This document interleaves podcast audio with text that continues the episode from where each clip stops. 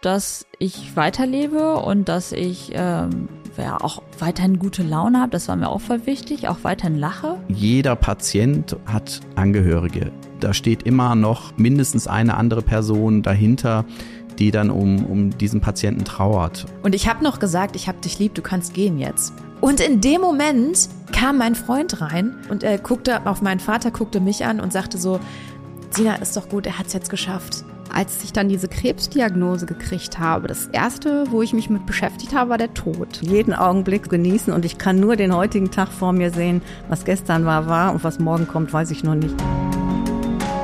Krebs hat viele Facetten und wir sprechen drüber. Über eure Geschichten und ganz konkret, was wann zu tun ist. Mein Name ist Sina Donhauser. Schön, dass ihr dabei seid. Wir starten in eine äh, Folge mit Eva aus Paderborn, die uns ihre Geschichte erzählen wird ähm, mit einem ziemlich radikalen Schritt, den sie gegangen ist und äh, ziemlich viel Hintergrundwissen habe ich jetzt gerade schon erfahren, denn sie wusste, dass in ihrer Familie da etwas ist und dass sie handeln muss. Eva, erzähl mal äh, bitte, wie das bei dir losging, beziehungsweise woher wusstest du, dass du da vorsichtig sein musst, was das Thema Brustkrebs zum Beispiel angeht? Also meine Mutter ist an Brustkrebs erkrankt und ähm, da schon ihre Mutter an Brustkrebs erkrankte und ihre Oma an Krebs erkrankte und ähm, Tanten auch an Krebs erkrankt sind, hat man sich gewundert, äh, was da in der Familie los ist. Und mhm. äh, dann hat die Uniklinik Münster ähm, ein Programm gehabt, in dem äh, man ja quasi untersucht werden kann, was da genetisch vorgeht. Es wurde ein kompletter Stammbaum erstellt. Und ähm, mit den Frauen, die wurden gekennzeichnet, die an Krebs erkrankt sind und auch verstorben sind. Mhm. Ähm, der Stammbaum gegenüber mehrere Generationen. Und es wurde eine Blutuntersuchung gemacht und man konnte genetisch feststellen, dass sie eine Genmutation hat. Die mhm. heißt BRCA1 Genmutation. Ja, und ähm, ab da war sie dann eine Betroffene. Mhm. Wie alt warst du da, als deine Mutter äh, erkrankt ist an Krebs? Als meine Mutter das erste Mal an Krebs erkrankt ist, ähm, da war ich 17 und ähm, sie ist ja, also wie gesagt, nicht das, sie ist das erste Mal an Krebs erkrankt und äh, sie ist vier Jahre später wieder an Krebs erkrankt. Und da, daraufhin hat sie sich untersuchen lassen. Mhm.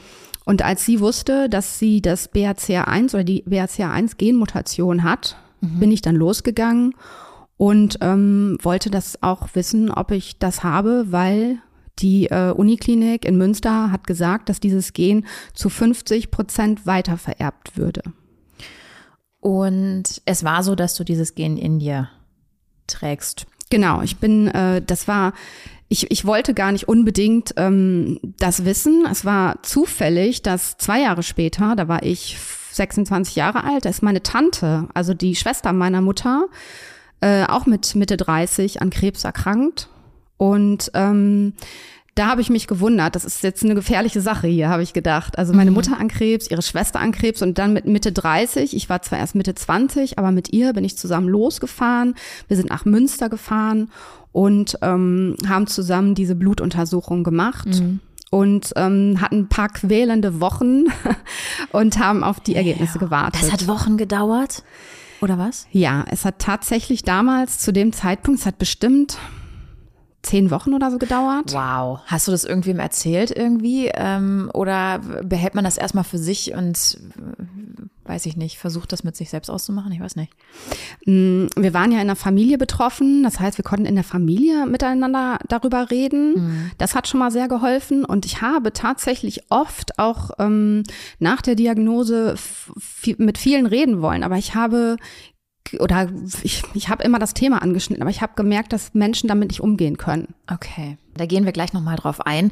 Ähm, was mich interessiert, du hast eben erzählt, ähm, du warst 17, als deine Mama äh, das erste Mal an äh, Krebs erkrankt ist. Und dann, äh, vier Jahre später, glaube ich, Genau. Ist sie das zweite Mal an Krebs erkrankt. Und erst dann ging diese, ähm, ging diese Kette los von wegen, okay, äh, irgendwas stimmt hier nicht und in der Familie, ähm, viele Frauen sind an Krebs erkrankt und dann kam das alles irgendwie zutage. Also hat man da, äh, hast, hast du irgendwie Angst gehabt auch einfach? Also, dass du irgendwie gedacht hast, so, hm, Mm, also ich war noch jung und ähm, ich glaube, wenn man jung ist und gesund ist, mhm. sieht man das irgendwie nicht, äh, wie das sein könnte, wenn man krank ist oder dass mhm. man krank werden würde. Mhm. Irgendwie fühlt man sich immer, wenn man noch nie krank war, so als wäre man unsterblich und man lebt immer äh, ähm, ja. ja. das ist ja, so. Äh, man, man lebt einfach so, als wenn man für immer leben würde. Und ja. man, als wenn man für immer gesund leben würde. Also mhm. deswegen habe ich gar keine wirkliche Angst gehabt. Mhm. Wie war das denn für dich, als deine Mutter an Krebs erkrankt ist? Also ist sie damit offen umgegangen? Hat sie, hat sie das mit dir geteilt irgendwie? Oder, ähm, oder war das so unter irgendwie so einer Glocke, weißt du, ähm, so, dass man da gar nicht so viel drüber gesprochen hat irgendwie?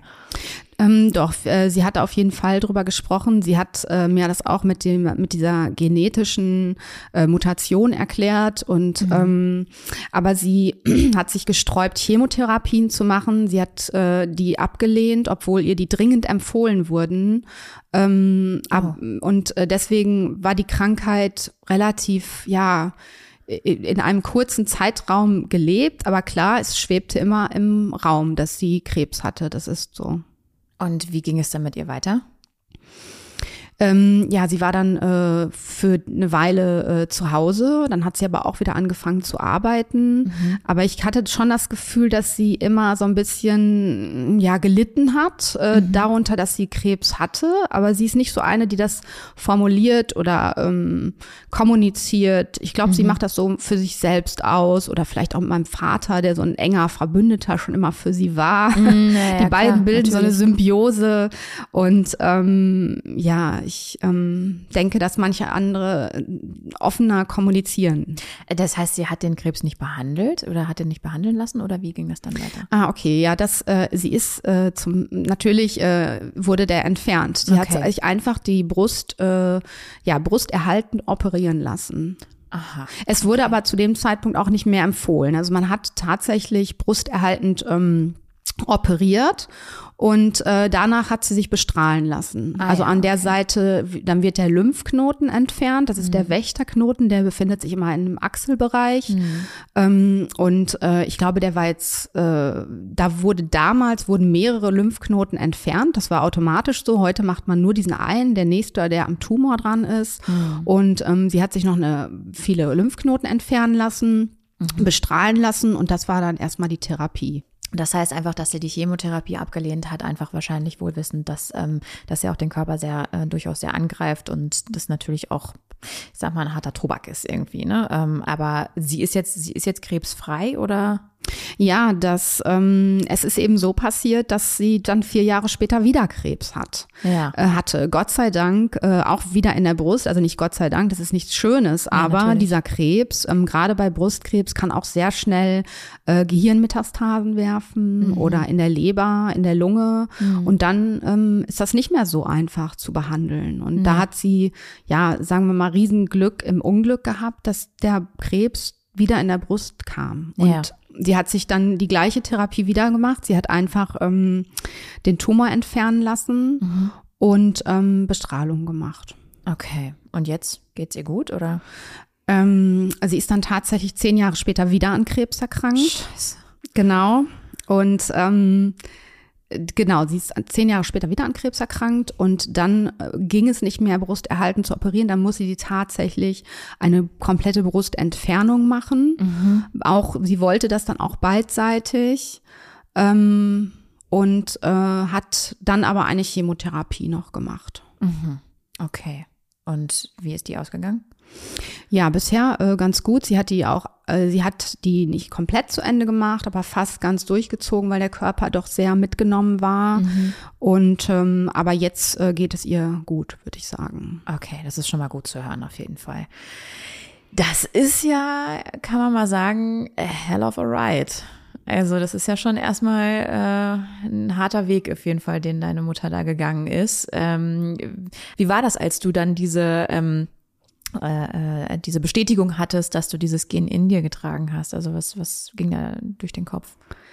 Ähm, ja, wie gesagt, also ich war Mitte 20 und ich habe das sehr locker gesehen. Ich war so eine lockere Jugendliche, war viel im Ausland, ich habe viel erlebt und mhm. ähm, bin viel gereist und ähm, habe studiert und es war alles so schön und ähm, habe das sehr locker gesehen. Ich wusste, es ist immer so ein kleiner stiller Begleiter, der da ist. Mhm. Und äh, aber ich hatte nicht das Gefühl, dass ich zu dem Zeitpunkt schon handeln müsste. Das mhm. war für mich gar nicht so und ähm, was es mit mir gemacht hat, ist einfach, dass ich äh, ich habe geguckt in den Statistiken, was ja nur Statistiken und Lehrbücher sind, ähm, wie ich das vielleicht äh, vorbeugen kann oder hinauszögern kann. Und es hieß, wenn man sich gesund ernährt, wenn man regelmäßig Sport treibt, ähm, mhm.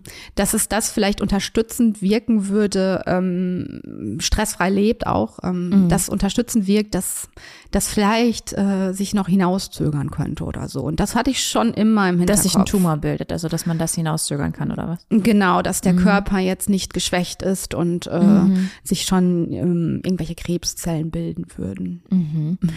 Und wann, also gab es dann irgendwann ein Umdenken? Ähm, ja, das Umdenken kam tatsächlich mit Mitte 30, weil ich habe gedacht, so, oh, meine Mutter ist mit äh, 36 an Krebs erkrankt, meine Tante ist mit 36 an Krebs erkrankt mhm. und äh, ich bin jetzt 35 an halb. Alles klar. Ich habe gedacht, scheiße. Halbes ich Jahr muss, noch. Ich habe noch ein halbes Jahr. Ja, und äh, ja, das hat äh, schon äh, einiges in mir bewirkt. die Uhr auf einmal ein bisschen lauter, ne? ja, also es kam immer näher, dieser Zeitpunkt. Da dachte ich so, oh, ich glaube, ich kann so viel Sport treiben, wie ich will. Also es wird mhm. jetzt gerade ernst. Und was hast du, welche Entscheidung hast du dann getroffen? Ja, ich habe ähm, mich sehr viel belesen. Ich habe Kontakt zu anderen Betroffenen aufgenommen und ich bin nochmal in die Uniklinik gefahren. Der Gentest wurde nochmal wiederholt, nur dass man jetzt auch sehen kann, dass kein Fehler damals gemacht wurde, weil mhm. die Untersuchung jetzt zehn Jahre her war. Und ähm, ja, es hat sich natürlich wieder bestätigt und äh, ja, mir wurde eben empfohlen, ähm, also nein, es wurde, mir, es wurde mir gar nicht empfohlen, eine, die Brust zu entfernen, sondern ich habe gesagt, das ist für mich jetzt ein Schritt. Also ich kann mir das jetzt vorstellen mhm. und ähm, daraufhin haben die gesagt, ja, es ist jetzt bei Ihnen in der Familie auch wirklich, äh, wirklich akut, dass Sie erkranken können. Das ist mhm. schon echt äh, Ihr Stammbaum zeigt schon einiges, weil viele Frauen erkrankt sind. Also man muss auch immer gucken, wenn man das Gen hat, heißt das nicht gleich, dass man erkrankt, sondern man ja. muss auch gucken, wie ist äh, das in der Familie verlaufen. Ja. Und bei uns war es eben so, dass wirklich jeder erkrankt ist. Ja, das ist schon ein gewisser Druck im Nacken, würde ich das jetzt mal ganz, ganz salopp sagen. Irgendwie mit dem Wissen.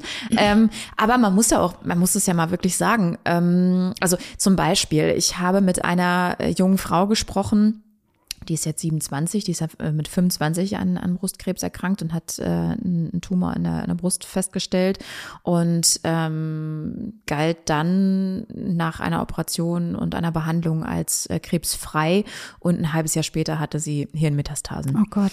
Und ähm, also ähm, bei ihr war das zum Beispiel so, ähm, dass sich das erstmal sehr, sehr schnell entwickelte, ne? Und, ähm, und halt natürlich in, in einem sehr frühen äh, Zeitpunkt irgendwie. Also das, sie war ja noch sehr, sehr jung, wo man das vielleicht auch erstmal noch gar nicht geglaubt hätte irgendwie. Ähm, oder wo man vielleicht selber auch noch gar nicht damit rechnet, irgendwie, dass hier jetzt irgendwas passieren kann oder so. Und sie wusste jetzt auch, also es zumindest ähm, gab es ja jetzt nicht solche klaren Anzeichen wie in deiner Familie beispielsweise. Mhm. Ne? Ähm, aber sie sagte zum Beispiel, ein Moment, ähm, also sie hat gar nicht so viel geweint in der ganzen Zeit oder irgendwie sowas, obwohl sie nah am Wasser gebaut war, hat sie mir erzählt. Ähm, und das fand ich total sympathisch irgendwie. sie sagte, nee, es gab einen Moment, da habe ich wirklich angefangen zu weinen, als ich gefragt habe, ob meine Haare ausfallen. Oh. Ja. Oh und, nein. Und da habe ich so gedacht, so, weißt du, also ich würde mich jetzt zum Beispiel, ähm, man schätzt sich ja selber auch echt gefährlich verkehrt ein. Ich würde jetzt zum Beispiel bei mir auch denken, boah, ich bin total tough und keine Ahnung, ja, wenn, wenn mir die Haare ausfallen, egal, ne? Und wenn die Brüste ab müssen, egal. Aber ganz im Ernst, Ernst, wenn man dann in der Situation ist, es ist halt ein Ding, es macht den Körper aus. So klar, wenn man jetzt eine Kurzhaarfrisur hat oder wenn man irgendwie Janet O'Connor-mäßig irgendwie ähm, so das tragen kann, ey, voll cool, ne? Ähm, alles gut. Nur ähm, wenn man halt gerne lange Haare hat ähm, und sein Leben lang schon lange Haare hatte oder ähm, auf einmal halt als Frau äh, die Brüste abgenommen bekommt, so das, ähm, hat das was mit dir gemacht irgendwie? Oder war das wirklich so, dass du gesagt hast, nein, es ist jetzt so, ich habe die Entscheidung getroffen, fertig? Ähm, nee, es, also diese, diese ähm, präventive, also es, ich wollte das ja vorbeugend machen, mir die Brust Ja. entfernen lassen. Ja. Ähm, das hat, ich musste da schon wirklich viel drüber nachdenken. Mhm. Also es war, ist mir nicht so leicht gefallen. Ich bin auch eigentlich so dieser leichtfüßige Typ, dass ich sage, äh, ach Leute, ist doch alles total egal jetzt. Aber ich fand Brüste, ich konnte mir das jetzt nicht vorstellen. Ich Mhm. weiß jetzt nicht mehr wieso, aber es war schon irgendwie ein harter Sch- Schritt. Mhm. Da diese, diese, diese Gedanken, das waren ganz komische Gedanken. Ich habe auch teilweise nächtelang nicht geschlafen, weil man erstmal überhaupt diesen Schritt äh, ja, verarbeiten muss, was, was man da jetzt macht. Also vor allem, man, man ist ja gesund. Ja. Man macht sich ja krank dadurch. Das ist eine Amputation, das ist eine Körperteilamputation und ähm, die viele Risiken hat. Also das ist auch noch so, man hat Gespräche mit Ärzten und man ist nicht so Larifari, ich lass mir mal eben die Brüste ab, abnehmen, äh, sondern äh, es kommen ganz viele Risiken auf einen zu. Äh, das glaubt man gar nicht. Also es ist ja bis zum Tod teilweise bei solchen schweren OPs. Und ähm, ja, das äh, hat schon einiges mit mir gemacht. Also weil will, du willst nicht gesund sein und dich krank machen, obwohl du ja, du weißt ja nicht, ob du erkranken würdest. Du hast immer noch die Hoffnung, man hat immer die Hoffnung, äh, mich trifft es nicht. Ich mache ja Sport und ernähre mich gesund. Und so. Ja, ja, genau. Dann wird schon alles gut werden. Ähm, nicht, dass das nicht äh, hilft, sondern einfach nur, ähm, ja, es ähm, kann halt trotzdem passieren. Ähm, hat das denn im Nachhinein dann, dann noch was mit dir gemacht, dass du irgendwie, also weißt du, du sitzt halt vor mir wie das blühende Leben irgendwie, du strahlst äh, äh, übers ganze Gesicht und du bist halt jemand, der, also du strahlst wahnsinnig viel Energie aus, weißt du? Nur ähm, ich könnte mir halt vorstellen, ähm, dass man dann doch in so stillen Momenten, dass es einen ein bisschen überkommt, weißt du? Mm. Also ich glaube, diese OP, ähm, ich habe sie ja machen lassen. Das habe ich jetzt noch gar nicht so. Ja. Aber ich habe sie ja machen lassen und äh, es ist jetzt eine Weile her und ähm, ich glaube, der Kopf muss das verarbeiten. Das ist ganz wichtig, dass man das verarbeitet und wenn man das einmal verarbeitet hat, ähm, ich glaube, dann kann man einfach wieder nach vorne gucken und man blickt nicht zurück. Ja, okay. Wie war der erste Blick in den Spiegel nach der OP?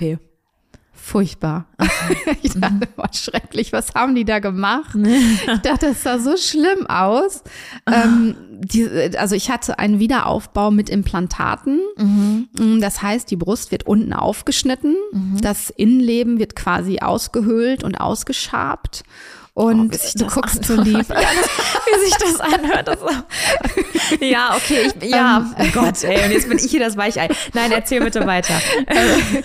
ähm, ja, also es wird ähm, quasi die Haut hochgeklappt, es wird alles ausgeschabt und ähm, ich hatte mich ja für die Implantate entschieden und dann wird der Hautmantel, äh, da werden dann die Implantate angepasst und ähm, die werden dann da eingefügt und äh, die Brustwarze habe ich erhalten.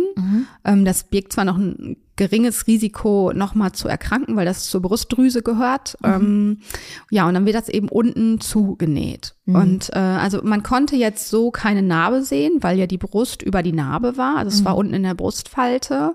Den Lymphknoten habe ich mir auch durch die, ähm, ja, durch diese Ausschabung der Brust ähm, entfernen lassen. Da war auch kein zusätzlicher Schnitt.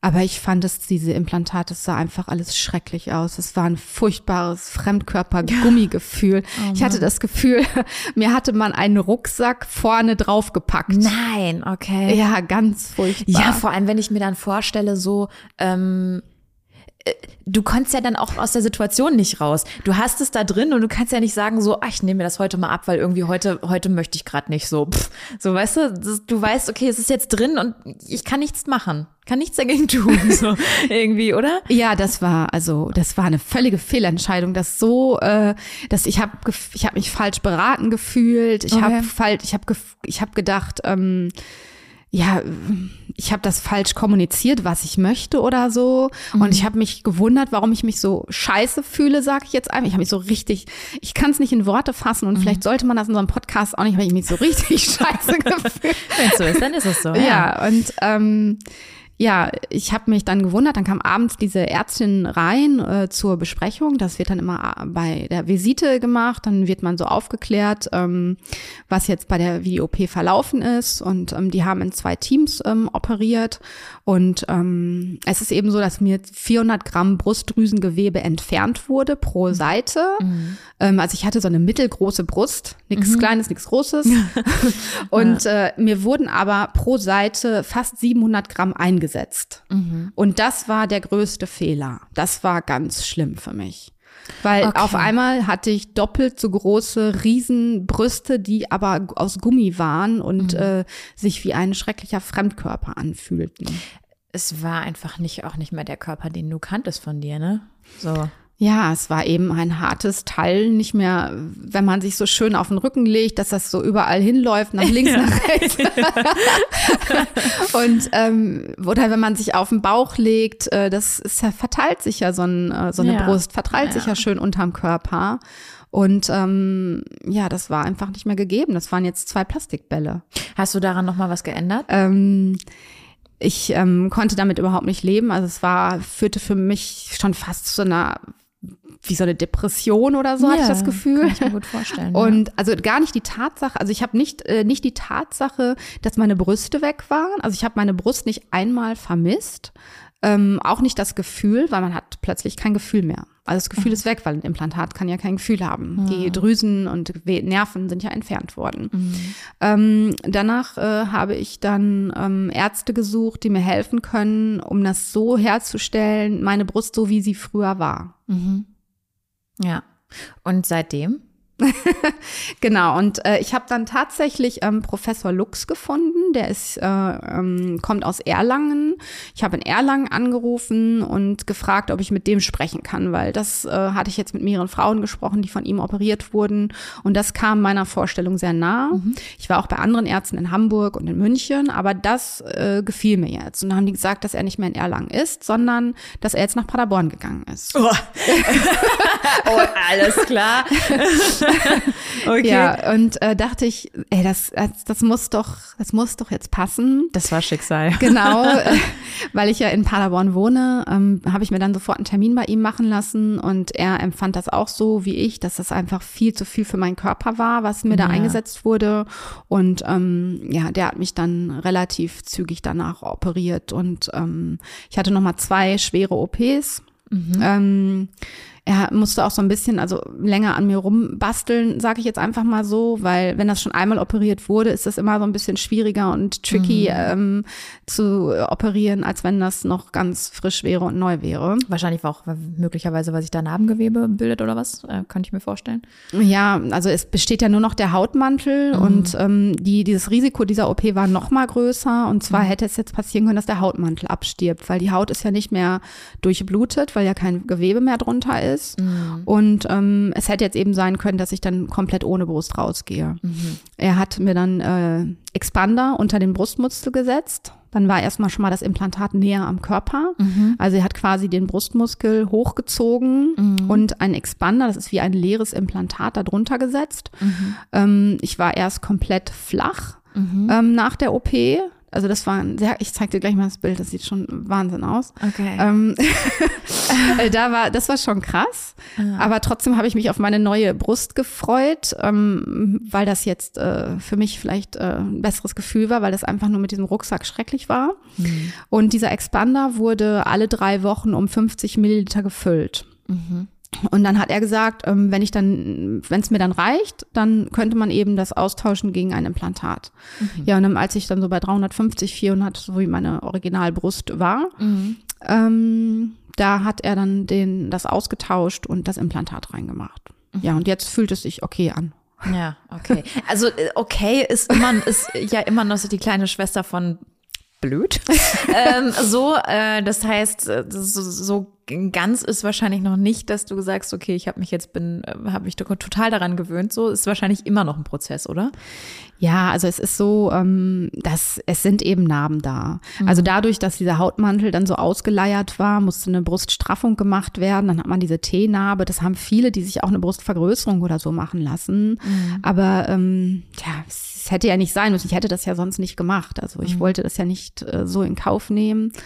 Ähm, vom Gefühl her finde ich es allerdings gut. Ich brauche kein BH, weil ich habe ja keine Brust. Das, äh, der Brustmuskel hält das Implantat und ähm, wenn ich Spaß habe, ziehe ich mal einen an. Wenn nicht, dann nicht. Das mhm. ist für mich, also ich versuche mich so auf die positiven Sachen zu konzentrieren. Mhm. Ähm, das ist ja jetzt echt schon auch, also sowohl deine Mutter als auch du, ihr habt ja beide, ähm, also ich sag mal, ziemlich was hinter euch gebracht irgendwie. Das ist ein radikaler Schritt muss man ja sagen. Du hast es eben so beschrieben, das äh, finde ich, äh, finde ich, also fasst es für mich gut zusammen, irgendwie, dass man sich irgendwo krank macht. Ich weiß, was du damit meinst, so, ähm, obwohl man ja eigentlich gesund ist und gar nicht weiß, ob das überhaupt auf einen zukommen würde, auch wenn es sehr, also sehr wahrscheinlich ist, aber man weiß es halt nicht genau zu 100 Prozent. Ähm, und dennoch hast du, ähm, hast du diese Reise, diese sehr schwierige Reise auf dich genommen. Hat es irgendwie was mit dir gemacht? Mm. Also es war ja so, dass ich ähm, ich wollte es prophylaktisch machen. Mhm. Ich wollte mir prophylaktisch die Brust entfernen lassen. Und äh, damit ich nicht erkranke, weil dieser Tag meines 36. Geburtstags immer näher kam. Mhm. Und ähm, es war alles eingeleitet und ich musste noch vor der OP eine, ein MRT machen. Mhm. Ähm, dann in diesem MRT und eine Mammographie machen. Und äh, dabei kam eben raus, dass ich Krebs habe. Ah. Genau. Und äh, deswegen stand das Ganze dann unter einem ganz anderen Licht, Na klar. als äh, wenn du es prophylaktisch machst und einen gesunden Körper, äh, die Brust von einem gesunden Endkörper entfernst, weil das heißt, mein Körper war nicht mehr gesund. Es blieb eigentlich dir kaum was anderes übrig, oder? Ja, also ich habe nicht gesehen, dass ich äh, eine äh, brusterhaltende OP mache mhm. ähm, und dann kurze Zeit später wieder an Krebs erkranken könnte. Da hast du wahrscheinlich auch das Schicksal deiner Mutter ein bisschen im Hinterkopf gehabt, oder? Oh ja, definitiv definitiv. Ah, ja, ja. Und ich habe auch meiner Tante gesagt, sie soll auf jeden Fall sich die Brust entfernen lassen. Mhm. Und also mir ist das total wichtig in der Familie, dass die äh, darüber nachdenken und das mhm. realistisch sehen und wissen, was da abgeht. Voll. Und nicht nur einfach mal hören, ja, ist so ein bisschen in den Genen. So, sondern dass man wirklich ähm, ja, aufklärt. Ich finde mhm. das total wichtig.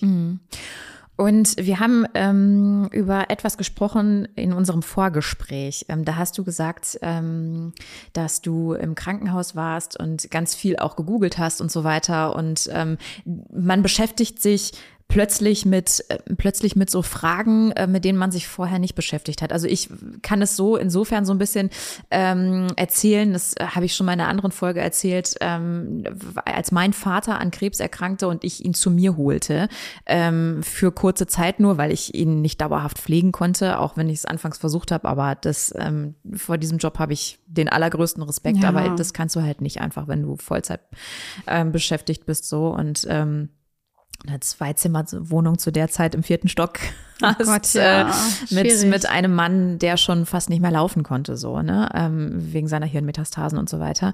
Ähm, und, ähm, und da war es halt so, er lag im, im Zimmer nebenan und ich habe kein Auge zugetan, weil ich die ganze Zeit gegoogelt habe so und geguckt habe, was, in welchem Stadium ist er so und was passiert dann und wie lange hat er noch und ähm, was sind so Anzeichen, wann, wann muss ich ähm, Alarm schlagen, wann muss ich auf jeden Fall mit ihm ins Krankenhaus sofort.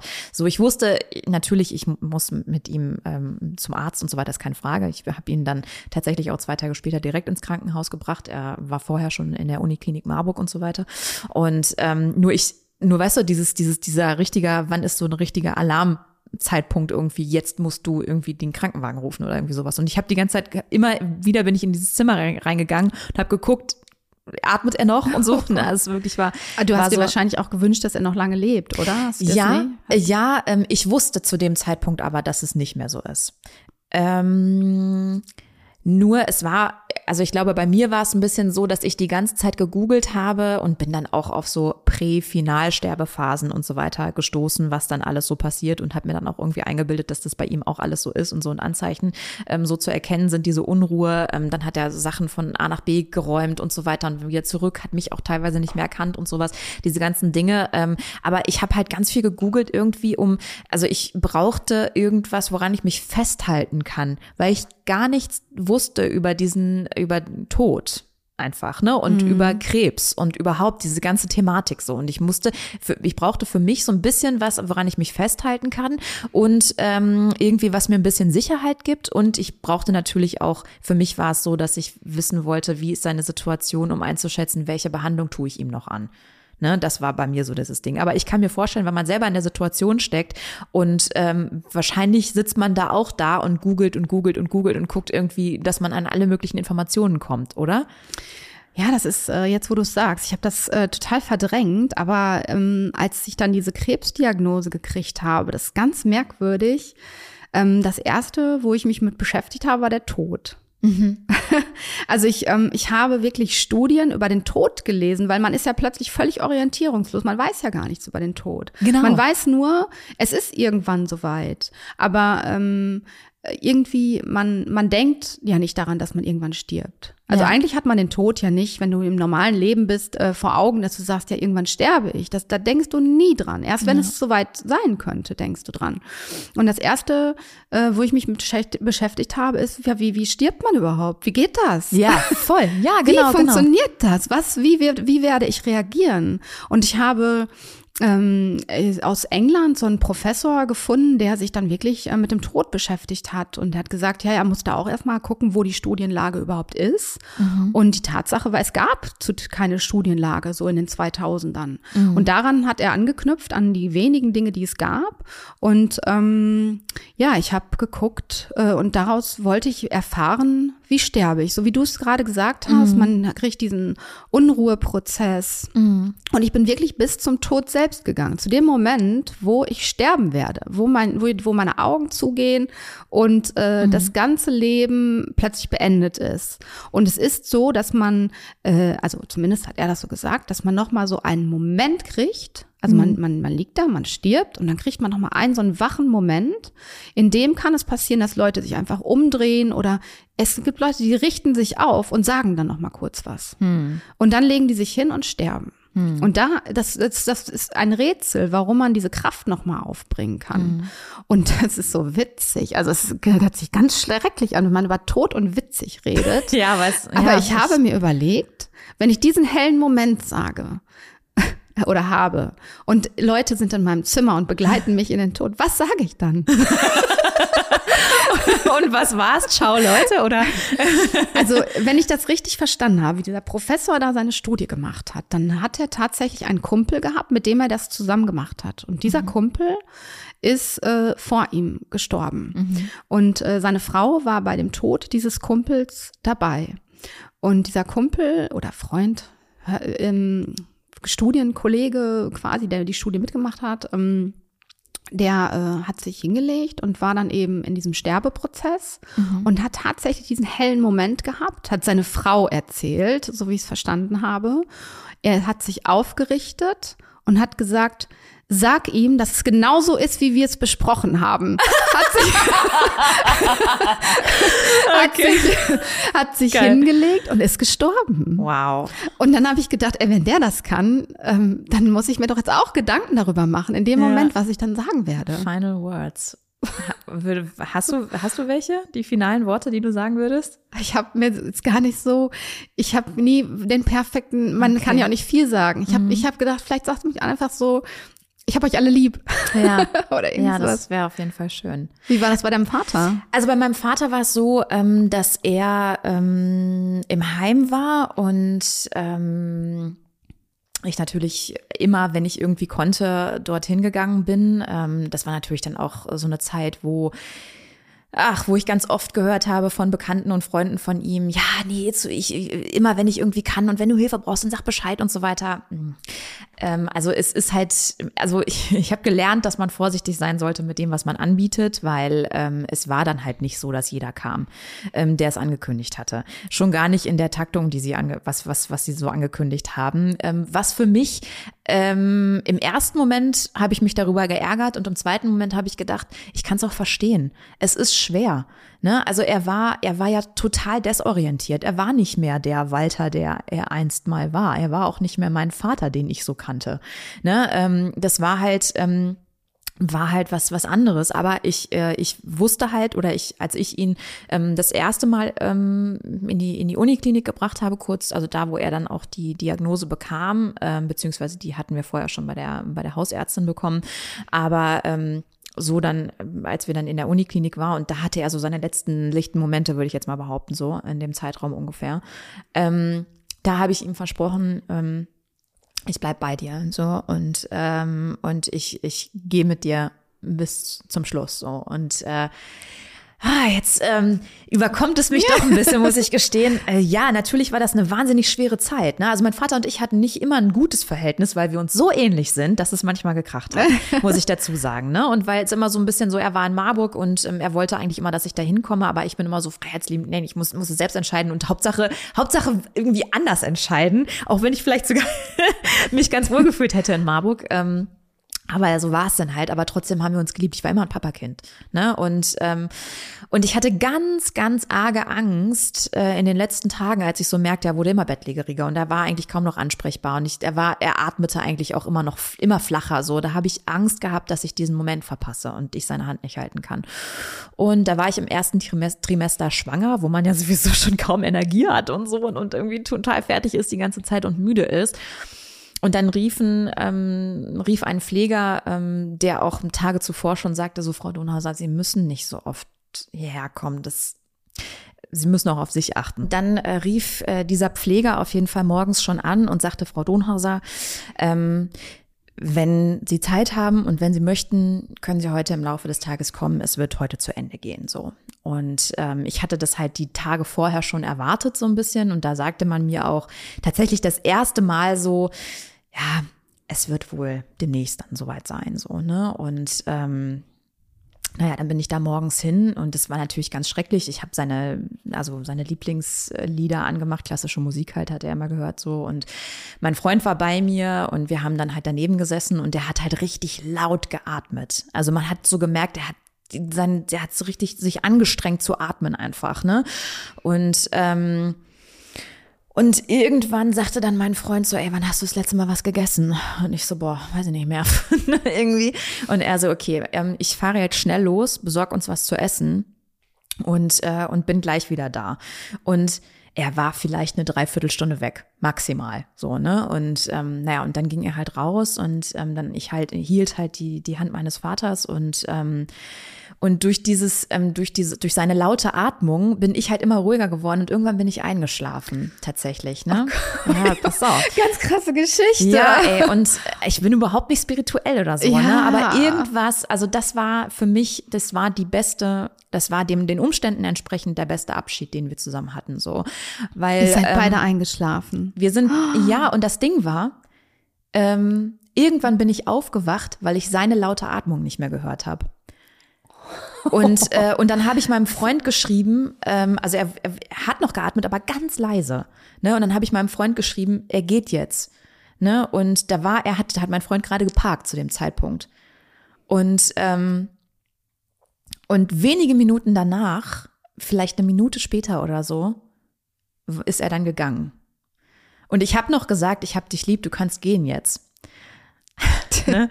Und ähm, Jetzt muss ich mich kurz, jetzt muss ich mich tatsächlich kurz sammeln. Und dann ist er gegangen und in dem Moment kam mein Freund rein und ich hatte, meine Augen waren ganz groß und ich, ich gucke ihn nur so mit ganz großen Augen an und hatte so die, die Hände so, so nach dem Motto, ich habe nichts gemacht. so, so, was ist hier los? Und, äh, und dann kam er rein und er guckte auf meinen Vater, guckte mich an und sagte so, Sina, ist doch gut, er hat's jetzt geschafft. So, ne? Also richtig krass. krass. Und ich habe so gedacht, ähm, irgendwie, als ob mein Vater gewusst hätte, Julian kommt gleich wieder rein. Ähm, er brauchte diesen Moment nur, Moment nur für sich und seine Tochter. Weißt du, was ich meine? Ja. Ja. So. Und äh, für ihn war das auch vielleicht so eine Art irgendwie, gut, er hat nichts gesagt, aber äh, irgendwie habe ich das, habe ich den Eindruck gehabt, das ist jetzt totaler Schwurbelei, aber irgendwie habe ich den Eindruck gehabt, ähm, er wusste um diese Situation irgendwas, irgendwie war er plötzlich noch mal kurz da und hat Abschied genommen. So, weißt du? Ach, mir kommen auch fast die Tränen. Ich finde das ganz schlimm. Aber ähm, also ich glaube, der Tod, weil du sagst, du bist jetzt nicht spiritual oder so, mhm. ähm, ich glaube, der Tod ist einfach spirituell. Ja, irgendwie schon. Also irgendwie hat es ja was mit Energien zu tun. Es ist mhm. ja die Lebensenergie, die jetzt erlischt und mhm. ähm, ja, so wie du sagst, ähm, die Freunde, die du hattest, äh, die sich angeboten haben, konnten nicht kommen, weil er war nicht mehr der, der er mal war. war. Mhm. Äh, du, es ist nicht der gleiche Besuch. Auch wenn ja. du Krebs hast und Leute wollen dir helfen, es ist nicht der gleiche Besuch. Es ist nicht der Besuch wie, ich besuche eine Freundin und ziehe daraus Energien. Mhm. Ich meine, du hast auch viel Energie und ich gehe gleich hier raus und habe auch dadurch Energie, weil wir geben uns gegenseitig Energien. Aber wenn der eine an Krebs erkrankt ist oder im Sterben sogar liegt, Um. Musst du da hingehen, wenn du ganz stark bist. Mm, und ähm, du musst ganz stark sein und du weißt, du gehst nicht weg mit noch mehr Stärke oder noch mehr Energie, sondern es ist wirklich, ähm, da zieht dir gerade, ist nicht absichtlich jemand die Energie, sondern du gibst deine Energie jemanden, der keine hat. Mhm. Und ähm, so ist es ja bei deinem Vater auch gewesen. Es war ja von ihm aus keine Energie mehr da. Und ich mhm. glaube, an diese Freunde muss man auch denken, die können mhm. nicht. Es kann, ja. das kann nicht jeder. Du musst sehr gesund, psychisch in einem sehr guten Zustand, glaube ich, sein, ähm, um jemandem diese Energien geben zu können. Und deswegen mhm. darf man auch nicht äh, traurig oder sein, dass diese Freunde einen irgendwie verlassen haben oder nicht beachtet oder berücksichtigt haben. Ich habe auch solche Freunde, aber ich habe irgendwann akzeptiert, dass die können gerade nicht. Das ist denen mhm. nicht möglich. Aber man, man braucht schon einen gewissen zeitlichen Abstand, um das, glaube ich, zu verstehen, um das sacken zu lassen und dann auch zu erkennen, okay, ähm, ich darf da jetzt nicht böse drüber sein oder irgendwas oder enttäuscht sein, sondern genau das, was du gesagt hast. So, es ist einfach eine schwere Situation. Ja, und ich glaube, es ist einfach auch eine wahnsinnige Lebenserfahrung. Auch du, mhm. die Lebenserfahrung mit deinem Vater. Wer macht so eine Lebenserfahrung, dass du die komplette Verantwortung für ihn hattest und äh, ja, ihn bis in den Tod begleitet hast. Und ich glaube, ich hatte dann auch mit dem Tod, als ich mich beschäftigt habe, mich mit Quantenphysik beschäftigt. Also mhm. es ist jetzt nicht spirituell, aber irgendwas mit Energien hat das das zu tun. Und ähm, mhm. es, ich glaube schon, dass viele Energien zusammenstecken. Und in dem Moment, wo dein Freund rausgeht, fehlt ja eine Energie im Raum. Mhm. Ist das jetzt spirituell? Ist es Quantenphysik? Man kann es gar nicht so richtig sagen, aber die mhm. Energie fehlte und dein Vater hat vielleicht gemerkt, dass nur noch diese eine Energie da ist, die er jetzt eigentlich nur brauchte und mhm. wollte. Mhm. Ich habe auch, als du eben erzählt hast, gedacht, ähm, eigentlich müsste dieser Freund, der hat jetzt gar nichts da zu suchen. und ja. das war vielleicht Schicksal, dass es so alles gekommen das ist. Das glaube ich ehrlich gesagt auch. Also klar, er wollte natürlich für mich da sein in der Situation, ne? Ähm, aber ja, ich glaube auch. Ich glaube, dass mein Vater so ein bisschen diesen Zeitpunkt abgepasst hat, irgendwie, wo wir einfach nur Vater und Tochter sind, so mm. und mhm. dann gesagt hat, so, ciao, alles gut. Ich würde gerne noch eine Sache mit dir besprechen.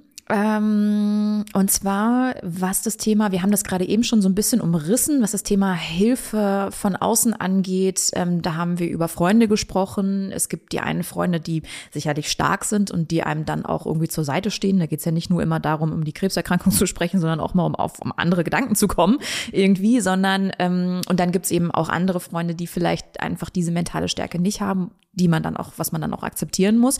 Aber es gibt ja auch noch andere Hilfsangebote. Du hast mir im Vorgespräch erzählt, dass man dir immer wieder gesagt hat, ähm, ja, Selbsthilfegruppen und so weiter sind total gut und die sind mit Sicherheit auch gut. Das will ich überhaupt nicht in Abrede stellen. Ähm, da habe ich schon äh, ganz viel gehört, dass es einem wahnsinnig viel gibt, auch mit Betroffenen zu sprechen irgendwie. Aber das funktioniert ja nicht immer nur über diese klassischen Formen von Selbsthilfegruppen, sondern in deinem Fall über Social Media. Und das finde ich deswegen erwähnenswert, weil, ähm, also vor allem ich zum Beispiel, ganz viel negative Erfahrungen auch mit Social Media irgendwie mache, in dem Sinne, dass ich immer denke, so, oh, das ist echt nur noch eine Plattform, wo sich Leute irgendwie äh, auskotzen so. Ähm, aber es kann eben auch total verknüpfend sein. Ähm, das würde ich gerne nochmal von dir hören. Genau, ähm, ich wusste zum Beispiel überhaupt nicht, was äh, Instagram ist. Ich wollte es immer besser kennenlernen und als ich dann Chemotherapien hatte, ähm, habe ich mich näher mit Instagram beschäftigt und habe einfach angefangen zu bloggen. Mhm. Ähm, ich wusste auch nicht, was ein Blog ist. Ich habe einfach irgendwas da gepostet. Also es ist einfach ein buntes Profil und ähm, mhm. ich habe über meine Erkrankung und über die Therapien eben gebloggt und äh, so erklärt, was gerade in mir vorgeht und habe das einfach Leuten gezeigt. Mhm. Also also für mich war auch ein Grund, ähm, ich wollte das nach außen zeigen, weil ich äh, zwei kleine Kinder hatte zu dem Zeitpunkt und ich wollte nicht, dass die Leute an meine Kinder herantreten. Mhm. Ich wollte, dass äh, ich blogge und die Leute sehen dadurch, wie es mir geht und fragen nicht andersherum meine Kinder, wie es der Mama geht. Aha. Weil ähm, ich finde, dass äh, Kinder dadurch sehr belastet werden. Weil was sollen Kinder darauf antworten? Mhm. Oder Kinder, da wird ja vielleicht auch ähm, ja der Kopf wachgerüttelt, so, oh, meine Mutter ist krank, während während sie es vielleicht so in ihrer Leichtigkeit gar nicht so bemerken. Mhm. Deswegen habe ich über die Therapien und über meine Gedanken geblockt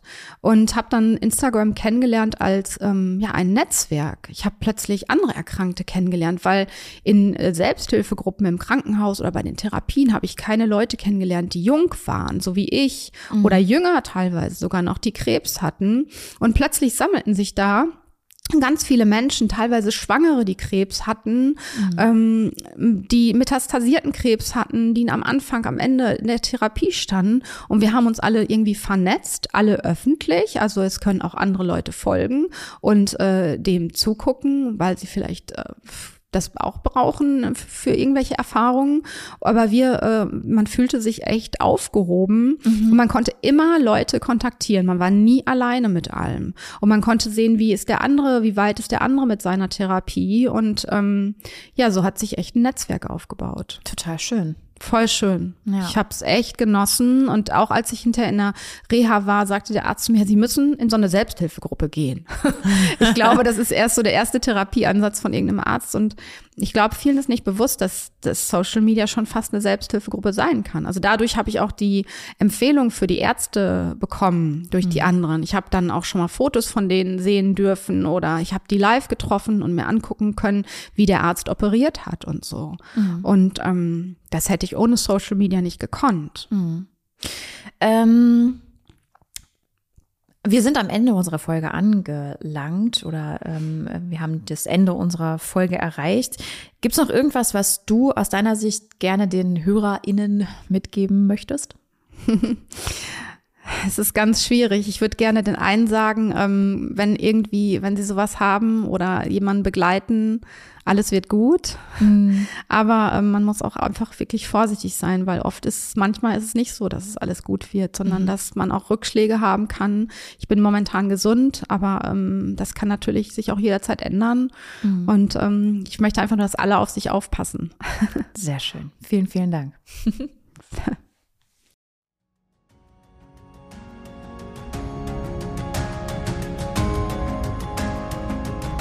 Ihr habt diese Folge wahrscheinlich gerade gehört, weil ihr selber betroffen seid oder jemand in eurem Umfeld es ist. Falls das so ist, möchte ich euch an dieser Stelle ganz viel Kraft wünschen. Krebs. Und dann? Ein Podcast von mir, Sina Donhauser, in Kooperation mit dem Caritasverband Paderborn.